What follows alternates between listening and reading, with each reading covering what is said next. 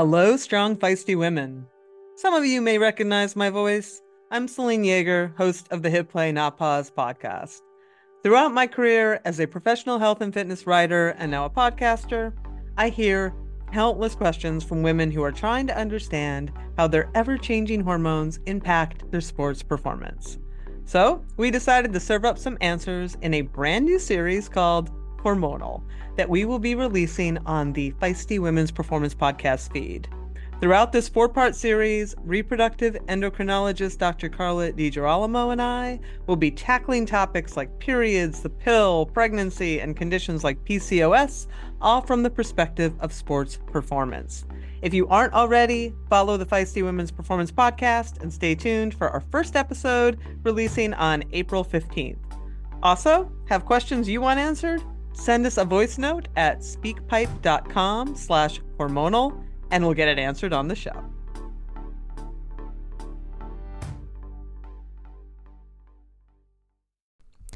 You are listening to the Girls Gone Gravel podcast, a podcast for women who are chasing epic and everyday adventures on their bikes. We are a production of Live Feisty Media and hosted by Kristi Mohn and Catherine Taylor.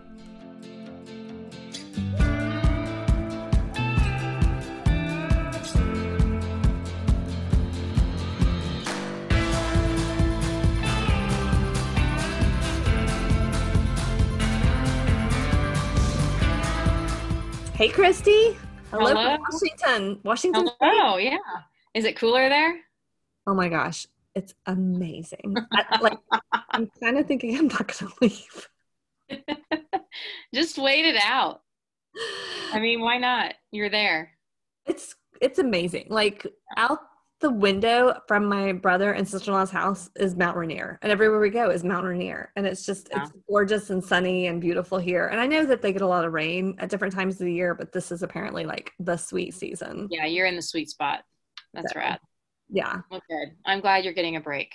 Yeah, we we may get a little visitor coming up the stairs at any moment. Point. No hey, where are you? Yeah, that'd be great. I'd like to meet her. uh, but yeah, how are you? I'm good. I'm good. It's hot here. So I think we're going to get a bit of a reprieve this weekend. So I'm looking forward to that. Um, and we're just gearing up for our kind of van life yeah. adventure. We're getting we ready to go we, might, we, we thought we might meet each other in Washington, but it's not going to happen because you all had to push back your trip. Yeah, we had to push it back. But um, we we'll, we'll meet each other soon. I'm for sure we'll meet each other in 2021. Maybe so, I'll move to Kansas this fall. You can for sure. Yeah, come to Kansas or meet me over at in um. Uh, What's in between? Oh my goodness gracious! Meet me in Bentonville for the. Maybe I'll do that. Yeah. Yeah, that would be fun. We have to go and get some pictures of people riding there because you know with canceling Big Sugar, um, yeah, we need some we need some new assets, as the industry word is. yeah. Yeah, man, what a year. You've got a lot going on with big yep. well, well, we have a really interesting and different kind of podcast today. And before we go into that, I did want to say we're actually taking a two week break, a little summer break, uh, just with being out here in Washington and helping take care of my niece. There's just a lot going on. I just heard Aunt Cat. There's a lot going on. Um, uh, partially I'm here because my sister-in-law has to go for some back to Tennessee for some schooling and my brother's working a lot of overnight. So so we're gonna take a little break, um, but we'll miss everybody. We will. I don't know what I'm gonna do not talking to you for two weeks. No. uh, we could just get on Zoom anyway. I know, right? You just Zoom me every once in a while.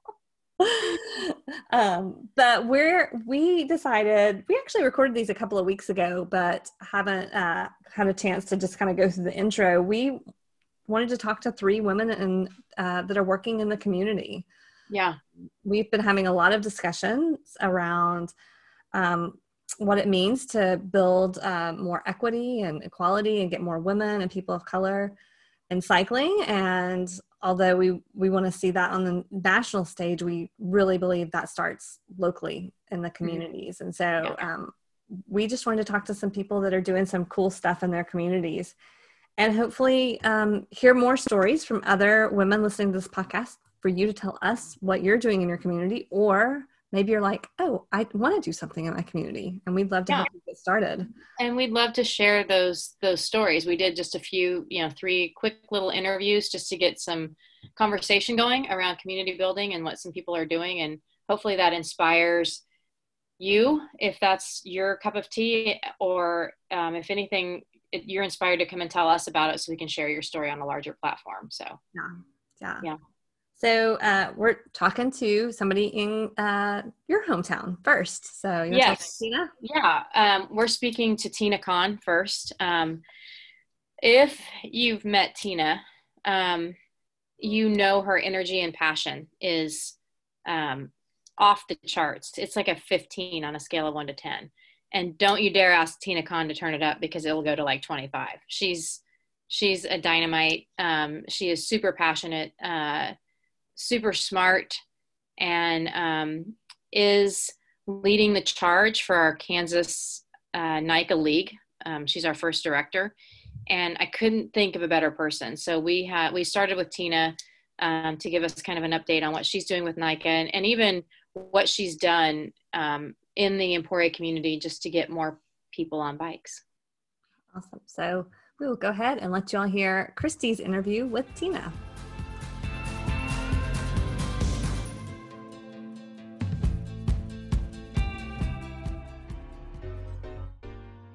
Hey, Catherine, I'm so excited that Goodr's come on as one of our sponsors. I know we love Goodr sunglasses because they come in so many fun colors and sassy, fun names. Like I got Lance's afternoon uppers, and I got Rose before Brose. they're really fun, and they're also performance sunglasses, so they're no slip, no bounce, and polarized they start at a ridiculously low price of $25 a pair.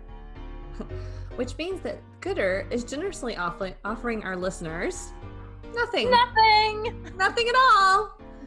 You do not need a discount when you already have the most affordable performance shades on the planet. So go to goodr.com slash feisty, and that's G O O D R dot com slash feisty now. These glasses even look good with mud on them. They do. so I'm with uh, one of my good friends today, Tina Kahn. Hi, Tina. Welcome to our quick little Girls Gone Gravel mini-sode. What's going on, sister? I How miss you. you. I haven't seen you in forever. Well, we get to see each other right now, you know, virtually. Right. Yay, your flat face on my computer. Yeah. Just like all the other flat faces I've seen today.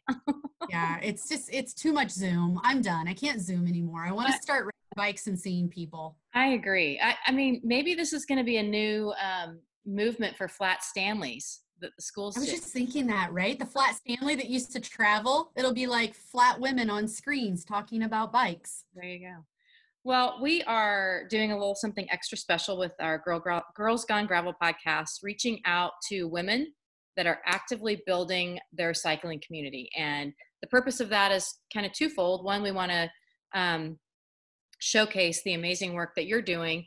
But secondly, we're hoping that this gives um, women ideas on ways they can be actively engaging in their cycling communities in there. So, um, give us a little background on you, Tina Kahn, um, the cyclist and the community yeah. activist, and then we'll talk about what you're doing. Yeah, totally rad you guys are doing this. I appreciate that because it is about building community. I mean it takes a village right? We can yeah. we can't do this alone. So i appreciate that that content and the theme. So a little bit about me is um, athleticism was something i was always engaged in but i really didn't feel like i belonged. Mm-hmm. um, a lot of health problems and from the age of two you know ended up in the hospital a whole lot. And so even though i played softball i traveled on softball teams and i ran track and cross country i just I never really had the belongingness of being a teammate. And so I wish I would have had a bike when I was 14 or 15, right? And I had it as an adult because I went to the starting line of the mud year DK and I saw what cyclists, uh, you know, like 2,000 cyclists were embarking on. And I knew there was a podium, there was going to be a first place right there. But I also saw that all these other cyclists were doing something to push themselves. And for the first time, I had this sense of I could be belong because it's about pushing me. And I just had this intrinsic thing of, oh man, I'm going to do that. Right. But as a woman, totally fearful of all the things you hear at the bike shop, right? The dudes talking about their mechanics and their, you know, all their wattage and their outputs and all of that. And it was really intimidating. And so I thought I couldn't do that. I wanted to, but I couldn't. And so it took another woman. She just asked me one day, she said, Hey, Tina, come on a bike ride with me. I said, Really? And she said, Yeah. So we just went on a 10 mile bike ride and I had the time of my life. I found like 14 year old Tina laughing just like a gleeful little kid. And I haven't looked back. So, yeah. That's awesome. Like it's just about getting other women on bike because I want them to find that belongingness. That matters to me. And you've been inviting women to ride with you. Oh, absolutely. It's how you do it. You just say, let's go on a ride. Let's go on a ride. That's awesome. Yeah. Um, from that, you've turned into um, something super special that we've got going on in Kansas. Can you speak to yeah. that? Yeah, the uh, Kansas NICA official league director for getting more kids on bikes, which has been an incredible undertaking and super exciting because my community engagement type side that's always been, hey, let's go do more and let's get more people involved in doing things, met with um, my love of bikes and kids because I have a long career and background in education. So kids matter. So I found these two things converging, and about two years ago, um, we all started talking about um, getting kids on bikes and really officially having NICA um, be present in Kansas and to have that NICA model here. And so we've a great group of people building it. And the thing I ask them every time we meet um, is why we're doing this you know? I don't want to know what we're doing or how we're doing it because we can map that and we can figure that out and NICA has that blueprint but i want to know why we're doing it. Because if we're not connected to that purpose um, we're going to lose sight and it's about kids. It's about getting kids you know the experiences on a bike where they belong but more so giving them the skills to understand life right? That's what it's about. When you're on a team when you're 15 and 16 there's a there's a camaraderie there that's really different riding bikes together than dare say you know a, a sport with a ball. Yeah. sorry ball people. Well i had somebody say the other day like what gymnast that it, that you see when they retire um, is going to get back on a balance beam you know? Right. Which i think is like a, a, a legit statement like cycling is a lifelong endeavor endeavor and you're giving that to kids at an early age so the Absolutely. NICA League in Kansas uh, was just started. We're in what year eight? We're in year two. In, yeah, we were officially accepted spring of last year, March, March of 2019. Uh, officially accepted and started our onboarding process. NICA is really well, I mean, on training and onboarding and what we have to do to to have kids on bikes safely in venues with families enjoying that experience, but also the risk management of, of doing this well. So it's it's a really in-depth process and we've enjoyed it. It's been awesome. We've learned a lot and yeah, we're just keep going. Last month we surveyed venues. We had NICA in town for a week and we rode around the state and surveyed venues and looked at things through a lens of could 300 people be here racing with kids and what would that look like from sixth grade through 12th grade and what yeah. would it be based on? Yeah. That's exciting. Yeah, it's been great. Did you find some good courses? Yeah, we have some secret courses. yes. I love it. That's so awesome. Yeah. Um, so with that, I mean, we're, I know we're trying to kind of keep these short and I feel like I could talk to you forever about this kind of stuff, but um, right on. Tell us where um, you guys are at and if there's ways our listeners could help. Yeah you know, getting more kids on bikes, it takes a village. And so we've had an incredible partner in the Lawrence area through Sunflower Outdoor and Bike put us to a $100,000 challenge match. And so we're halfway through it and we've got about two weeks and we've not raised a lot of money and we have a lot of great conversations and partners out there, but um, we would love some help getting our kids up and off the ground for this inaugural season, spring of 21. So yeah, support us and and support your local NICA races also. If you've got NICA presence in your state, find those find those people and coaches and reach out to that league director. Absolutely. But Kansas, gosh, we'd love your help. We will put that information in the show notes, but what is the website or what's the best way to kind of find you guys? Our website, kansasmtb.org. You'll that's, find it. All on our front page right there. That's awesome and easy. KansasMTB.org. Sweet. Um, Super easy. Cool. Anything else you want to talk about? Any advice you have for help, you know, other women uh, getting involved in their community? Something simple that they could do? So simple is if you are a cyclist and you are a female, grab another female and invite her on a bike ride. It's that simple. Boom. And if a little intimidating and scary, grab them and take them into the bike shop and buy something. Support our local bike shops and take them in and show them women have a place there as well. I agree. Thank you for joining us. Thanks, Kay. You're the best. Bye. Bye, friends. Well, you were right about Tina's energy. She is amazing. And the work that NICA is doing all over the country is really cool. But I love hearing about it uh, in Kansas. And um, they're in the middle of raising some funds right now. Yes. Yeah. Uh, so it's one of those things. It's a it's a match. So every little bit helps. If you can if you can help the Kansas High School Cycling League, um, even with five or ten bucks, I'm sure that they would totally appreciate that. So. so we'll put a link in the show notes for how to do that.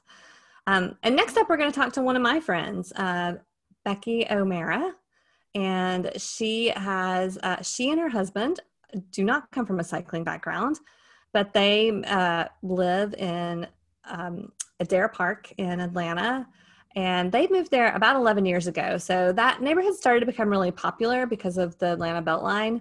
Um, but they moved there uh, when it was still kind of a rough neighborhood, and they just moved because they wanted to, to be a part of that community. And they ended up starting a, um, a bike shop that helps kids earn bikes and then creates a like job education program for kids. And it is just a really cool thing that they're doing in their community, getting more kids on bikes and, you know, helping them. Oh, great. Yeah, it's awesome. So. Yeah. And the cool thing is she's like, these kids like that are really young, like six and seven, they know how to fix their bikes. uh, yeah, I liked that part of the interview where you could have a six year old working on your bike. so, so we'll go ahead and listen to Becky O'Mara talk about Bearings Bike Shop in Atlanta, Georgia. Well, this is Catherine, and I am so excited to be joining someone in my community that I've kind of known a little bit. We've been on the periphery of each other's circles, but got to know each other a little bit more last year. Uh, so I'm joined by Becky O'Mara uh, from Bearings Bike Shop in Atlanta, Georgia. Hi, Becky. Hi. How are you doing today? Good. Thanks so much for having me. I'm so glad you're here. So, uh, we've got to know each other a little bit through our fr- friends at Plywood People, and I've known Tim since Catalyst days a little bit. But uh, you all ended up starting a really interesting project by accident in Atlanta. So, why don't you tell us about that? How you ended up in the neighborhood you ended up in and starting this little bike shop? Sure. Well, um, Tim and I moved into Southwest Atlanta in 2008.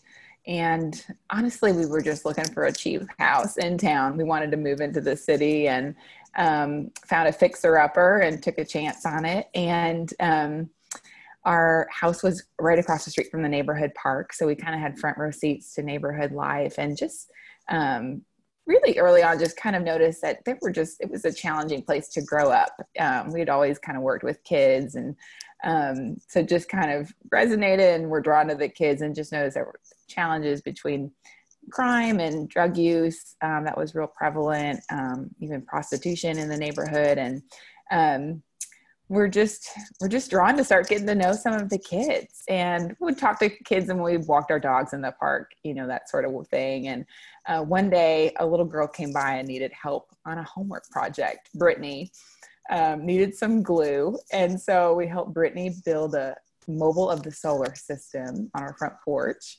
and became brittany's friend. So we would see her around the neighborhood you know just riding her bike. She was one of the few kids in the neighborhood that had a bike. And so we would see her riding her bike. And one day she came by and didn't have her bike and said, Oh, what happened? And she had flat tires, just the tires were completely worn through and um, told us that. And we said, we knew enough that they probably didn't um, weren't going to fix it up or didn't have the means to. And um, we'd offered, hey, we could help you fix your bike if you wanted.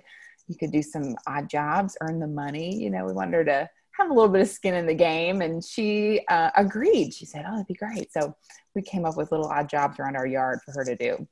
And after a couple weeks, you know, it's going to be like forty bucks um, to fix this bike. So she, you know, swept the porch, rake leaves, that kind of thing uh, we said, okay, that's enough. We'll, we'll get the stuff. And uh, we ended up surprising her with a new bike. Um, it was like 10 bucks more.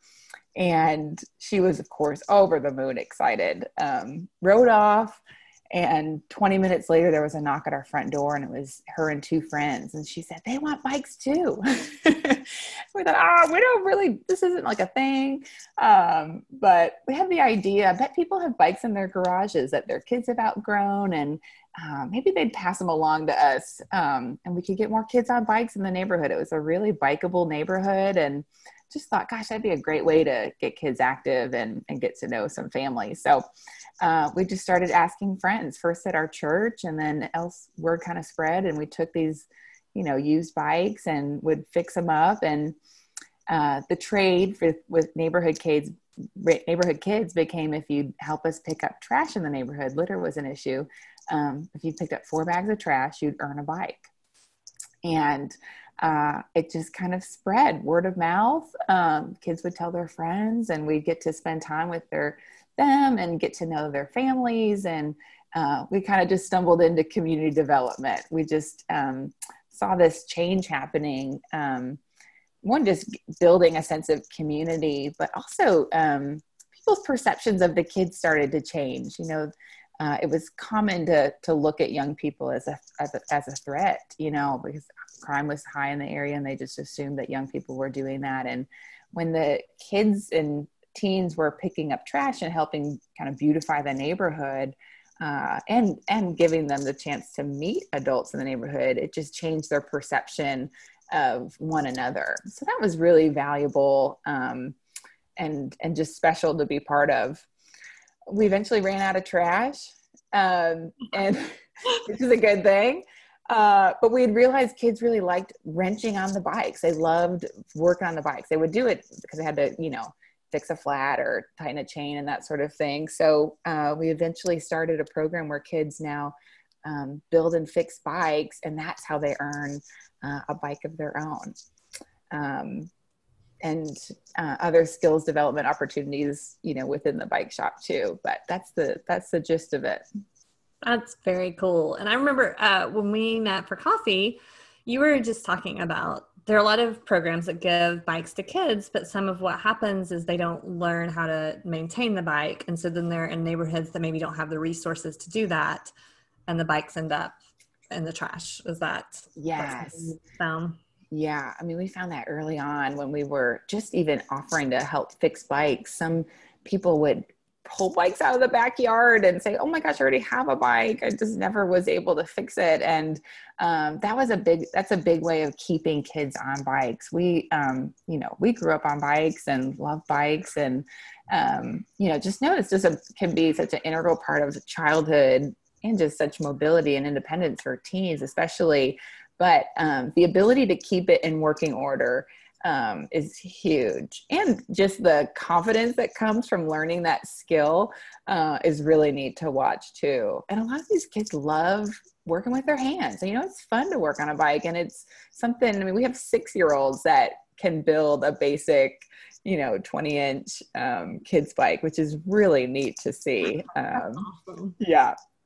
That's really cool. And i why was that important to you? And, and tim is your husband you all started this together. Why was that important? You you have a little bit of a like a, a tough love you know like you have to take responsibility you have to earn this. Why was why did you all see that as an important part of this?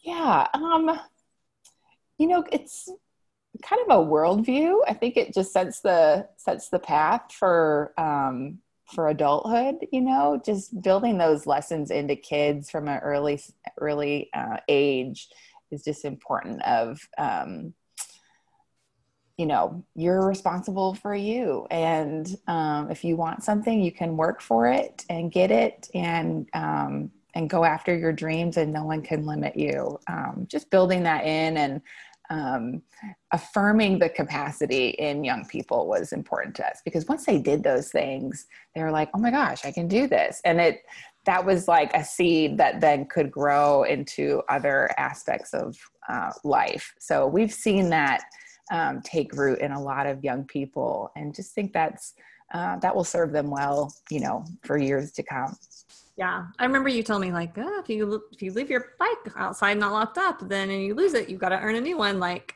we don't right of giving away bikes without you earning it. Which, having worked with some other nonprofits that were very well meaning but had a little bit different bent, I saw it felt like that might actually do a little bit more harm than good in the long yeah. run.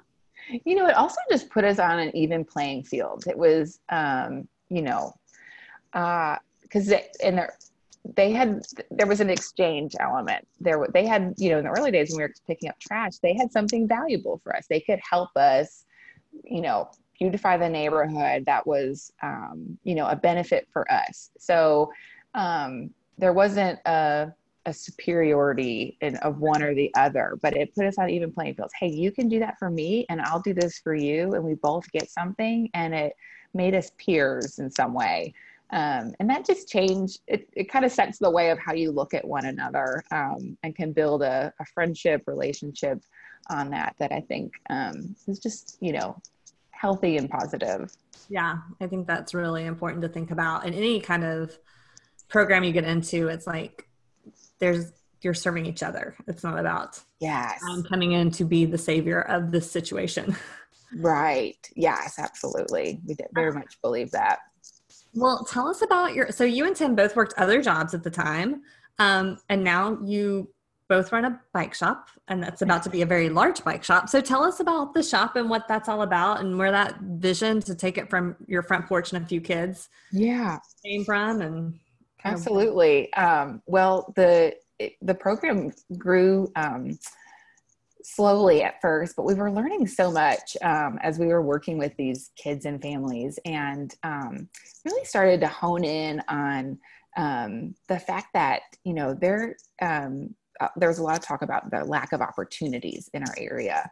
And what we were seeing was, gosh, there, there are opportunities, but there is often a lack of um, skills like what you don't possess the skills to take advantage of those opportunities. And that's true in all of our lives you know if you have a job that looks really great and you want it but if you don't have the skills to uh, succeed at that job you're not gonna you're not gonna get it. So um, we started to hone in on helping kids develop skills and one of it is just the mechanical skills that's kind of the framework that we work through but another piece is the soft skills the skills that can make a difference in future employment so things like critical thinking and perseverance, um, just the value of hard work.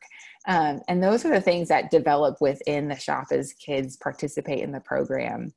Well, then we um, started, we had all these extra bikes around um, that weren't getting earned. So we started refurbishing them and selling them to the neighborhood. There, we found a market for used bikes, um, quality refurbished used bikes. And uh, and and affordable service in the community we serve, bike service. So um, we started an arm of the organization that just does that. We refurbish and sell used bikes and offer full service repair work, and um, that space has become a job training space for teens that have moved up to the youth program and now work for us where we can help them polish up on those employment skills even more um, and get to interact with customers. Obviously, they're pro- progressing in their mechanical ability, so they're um, becoming really proficient bike mechanics.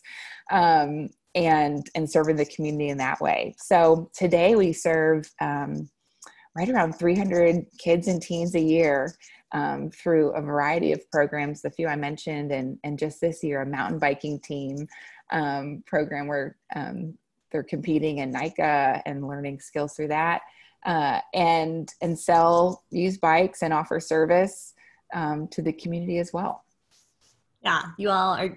Well, you had planned to launch the NICA team, and then the COVID hit. So, uh, so you're still, but just started running, correct?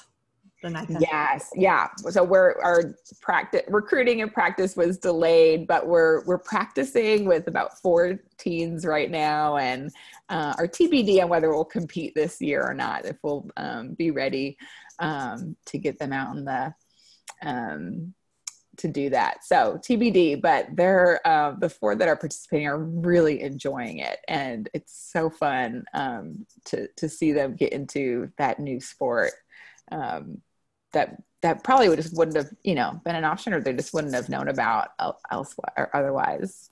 Yeah. Well, and one of the cool things that's happening is they're starting to build a lot of mountain bike trails in parts of the city, like in East Point and South Atlanta, and parts where typically you wouldn't think there would be mountain bikers and so i think it's opening it up to a whole new community um, yeah absolutely a lot more drive way north to get to mountain bike trails right yeah it's definitely a lot more accessible and there's a neat um, kind of in-town mountain biking community developing and um, with the the support that we can offer too of keeping the bikes in working order and transportation that kind of thing um, you know a team in town in an area like ours becomes really viable which is cool to um, to be part of that.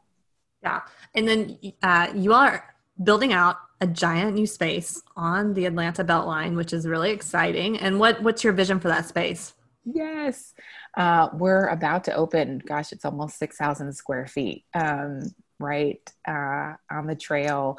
And um, you know we've been in such a tiny space uh, up until now and some you know summers we've had would have a line out the door of kids just like waiting to get in. So uh, just definitely the capacity to serve more kids um, at one time and expand our our sales and service arm.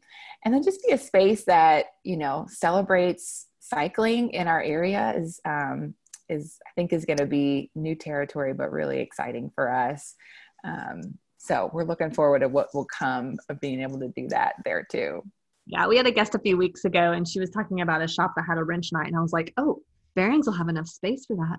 Oh, yes. I love that idea. Yeah. Yeah. Especially working alongside like our teens or young adult mechanics. I think this is a neat opportunity too in space. Um, anytime we can connect people from different backgrounds and just allow a relationship to form, there's just a lot that can happen there naturally, whether it's just changing your, you know, perception or ideas of different folks or finding a connection point, a mutual interest. Um, we've just seen some really neat relationships blossom and there's just a lot of value, you know, even beyond just what we do day to day um, that that comes out there.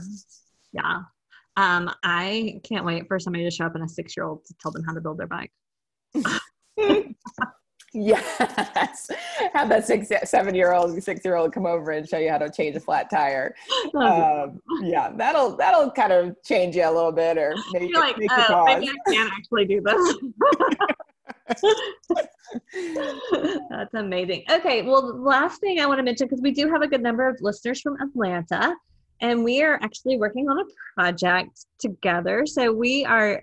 Uh, I started to notice a lot of my friends had were cleaning out their closets, and I know a lot of people in the cycling community. And I was like, oh, we should do a used gear sale. So we are uh, collecting items and doing a used gear sale to raise money for your program. So it's going to be October 31st, but we have um, different dates people can drop stuff off. So what kind of stuff is helpful for you all?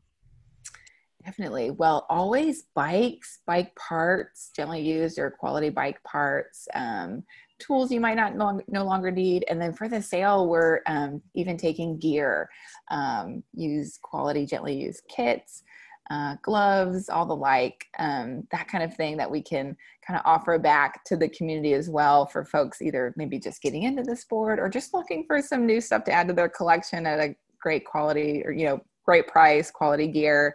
Um, we've got a lot of folks that think will just resonate with that. And, you know, it's kind of the stuff you don't normally take to Goodwill, but something like this could be a great way to support bearings, get it out of your, get it out of your house um, and know that it's supporting a great cause.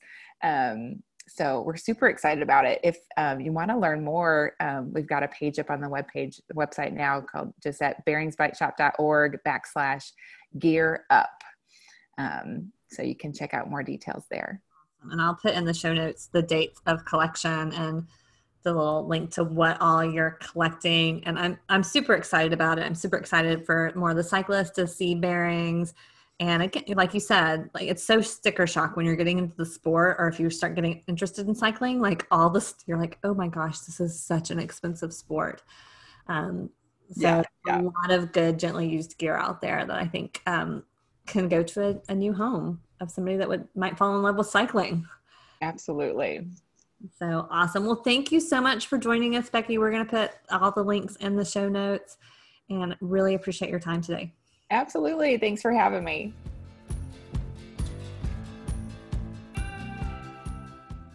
I think it's so great to hear what Becky and her husband are doing down there. I did have two quick questions.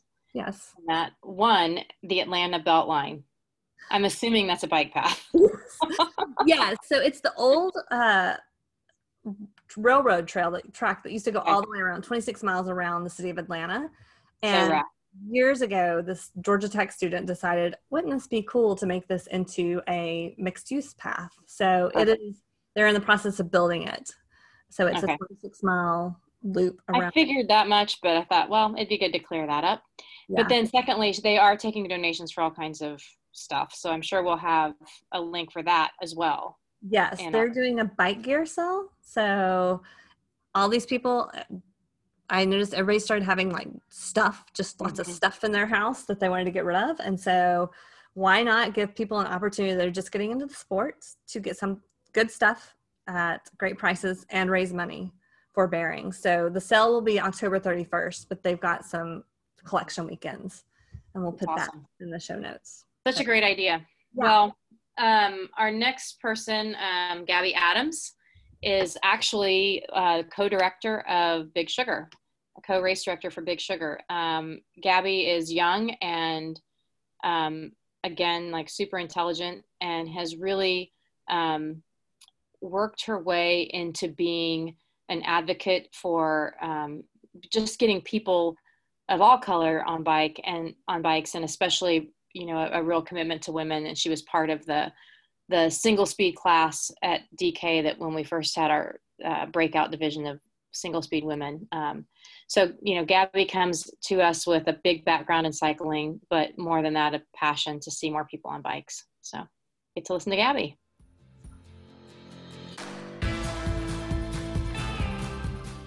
I'm Kristi back with uh, our little community episode talking to Gabby Adams. Gabby Adams is one of the race directors for Big Sugar and is doing some things, um, has been doing things for several years to get more women on bikes. So, Gabby, kind of tell us a little bit about yourself.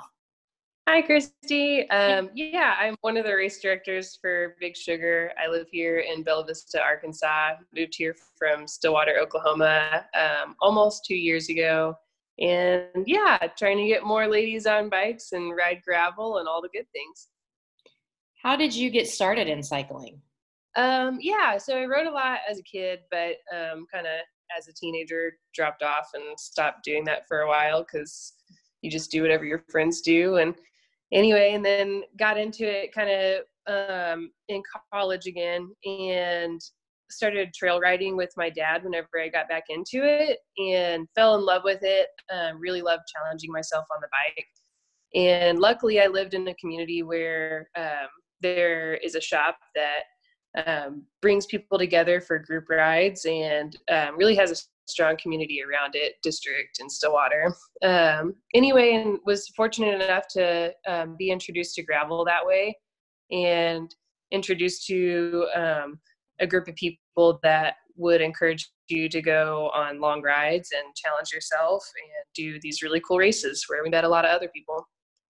You've always been somebody, um, from my perspective, that has kind of pushed your own personal boundaries, but yet been totally willing to inspire and bring other women along for the journey. Um, and I speak that specifically to um, your insanity for the single speed like i i still don't understand that but but you you have crushed a lot of um, goals i would assume for yourself on um, single speed so can you tell everybody kind of a little bit about what your background is with single speed yeah um, so Land Run and now Mid South are kind of famous for super muddy conditions where everything gets torn up, including derailleurs and all of that stuff. Um, and it's also pretty cheap to put together a single speed. So keep in mind a college kid putting together a bike, probably going to go with whatever you can get very easily.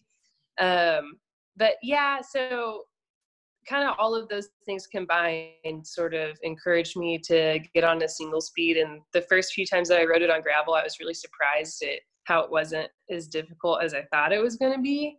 And it got kind of interesting. Like single speeders have this own like subculture within gravel riding. And it's cool. Like everybody kind of challenges each other to push it even further. And it's kind of this fun little community within the whole gravel thing.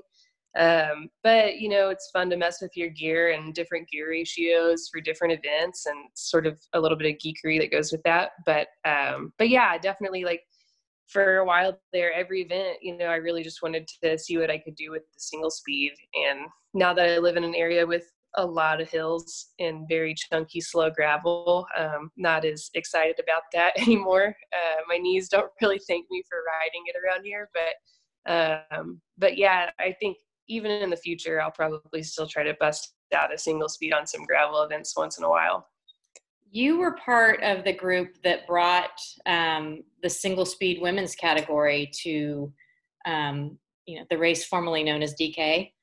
Um, what was that like? Yeah, so um, whenever I got into riding single speed and riding gravel, um, there weren't very many ladies riding single speed, which I thought was kind of weird and interesting. Um, so the first race that I did on it was Land Run in 2016, and it was super muddy and there's a lot of attrition. Um, but it was cool. Like right after that, uh, my really good friend Allison Zmuda, who lives in Chicago, uh, sent me a message. I didn't know her yet. She had ridden with me for a little bit during Land Run and was like, "Hey, um, I noticed that you were riding a single speed and you did great. And she was like, the gravel worlds is coming up and there aren't very many ladies that have signed up for gravel worlds at all, but there's nobody signed up for single speed. She's like, you should totally do it. So I was like, okay, that's really cool. And so we kind of became friends over that. And I went and did gravel worlds in 2016 and I was the only single speed lady that showed up. Uh, so I got a sweet jersey. champion. That's great. Um, kind of ridiculous. But then after that, I was like, man, this is crazy. Like, we really need to get more ladies involved in this. Like, I can't believe there's nobody else racing this. Like, they have this category here. We should absolutely be out here. And then I noticed um, that DK didn't have a single speed ladies category. And that's when I was there um, in 2016 with uh, my husband Thomas doing support for him and I caught you and was like, hey, uh, if we like, what do I need to do to get this category made, basically? And you were like, get like seven or so ladies and let's do it. And then I went and talked to Jim, and he kind of gave me the same spiel. And so uh, I was like, you know, I can find seven people to do this. Like, I can talk people into doing this and ended up talking to Allison about it, and she was super stoked on the idea. And then very quickly, Allison accumulated like 10 ladies from Chicago, like overnight. Uh, this whole army of women on single speeds in Chicago that were like, yeah, 200 miles on a single speed, like, let's do it. And yeah, it was insane. 2017 was definitely one of the best years for sure. Like, we had the category got made. Um, everybody showed up for Land Run, killed it. It was awesome. Um, it was a terrible year, but like there are a lot of ladies that finished on single speeds, which was super cool. And then, um, yeah, like everybody showed up for DK. Everybody finished in our category. It was the coolest thing ever. Um, that was like a really magical year for sure. Where did you come out that year? Uh, I, I won. it was really crazy. That was literally the best year to do DK. Like the conditions were perfect. It was awesome. Yeah, yeah perfect, especially for single speed. Um, yeah. Well, and from that, you've kind of gone. Obviously, you said you moved down to Arkansas. um, and you've taken this role on as um, race director for Big Sugar. Um, obviously, COVID's happening, so t- you know, talk a little bit about what you're doing in Bentonville or what you hope to do in Bentonville as things are moving forward in a new community. Yeah. So moving forward, um, I know registration for this year for Big Sugar, um, everything's a little funky right now. So I know, you know, trying to keep numbers low and whatnot, but um, I know moving forward, we definitely want more women's participation. Um, the sellout super quick, like we didn't really have super high numbers in registration for women, but moving forward, we would like to create that space for women to come. Um, but yeah, even you know the course will be released soon, so hoping to do some group rides. There's a really large community of women here that ride, which is awesome, um, and ride everything from like road to gravel to mountain bikes, like anything you want to go ride. There's a huge group of ladies to go with, um, so that's really really cool. Uh, everybody's super supportive of that. So hopefully get some ladies out um, for some rides on the course. And i know a lot of them you know have set the goal of riding 100 miles. So i'd really like to do that. That's awesome. I need to come down and join some of your beginner mountain bike women rides. There's a lot of ah. yeah through uh, through women of oz. Like there's seriously like skills clinics every all the time every month um, they do a really great job of getting ladies out on the trail and teaching them cool skills and stuff. So there's plenty of that for sure. Well, that's what Tim's uh, new desire for for his wife is to have a mountain bike riding partner, and I am not awesome. cutting it right now. Dude, yes, come over here. Yeah, we do. We need to bring the van and just like park it, and you need you need to just take me out and uh, not let me Absolutely. down and be like, let's go ride gravel. let's go ride gravel. like, yeah, there's some good like long trails that are like not super technical. Yeah. yeah, that's a start for sure. So, yeah. well, um, thank you so much for taking a few minutes out of your day to share with that. Do you have any tips that you'd want to give anybody to that are working in their community to get another woman on a bike? Anything yeah. basic? Be consistent um, make them feel welcome. I mean, if there's something that they have a question about even if it's kind of a silly question like don't make them feel stupid. We've all been there. I mean we see people all the time that wear the chamois on the wrong side of the shorts. Like it happens. We've all been there. I've had the uh, riders show up with their water bottles and plastic bags draped around their handlebars. I'm like just help them out Yep. Yep. Yep. There's a better way to do stuff. You know, we can we can all yep. learn. and then you can always joke about it over beers later. For sure. Yeah. Yep. yep. It's a great it's a great way to build community. So awesome. Yeah, thanks, absolutely. Gabby. Yeah, thanks, Christine. Well, it was really fun to hear all the things that Gabby is uh, doing in Arkansas and just how she's like, I mean, single speed is no joke, especially on It's no joke. And she, you know, she did the DKXL. That's 350. Yeah. Yeah. yeah. like, can I put more speeds on my bike? yeah, I know. Um, but I, I really, I really like this format. I hope everybody likes it too. Kind of getting to hear bits and pieces from lots of different people, and we can keep, you know, gathering some other stories too. Would be great. Yeah, so you can send us your stories. Uh, you can send them to me. I'm Kathryn at girlsgonegravel.com, or you can send them through our uh, Instagram account. But we love just hearing and sharing people's stories. And also, between Kristi and I, we know a lot of people. So if you have a dream or a vision or something you want to do, like we probably know somebody that can help you. Yeah, and that's I would love to do that. That sounds awesome. So, so we, uh, like I said, we're going to take the next two weeks off and we will be back. I think it's September 22nd, but I could have my dates wrong. But we will look forward to connecting with y'all again um, in a couple weeks.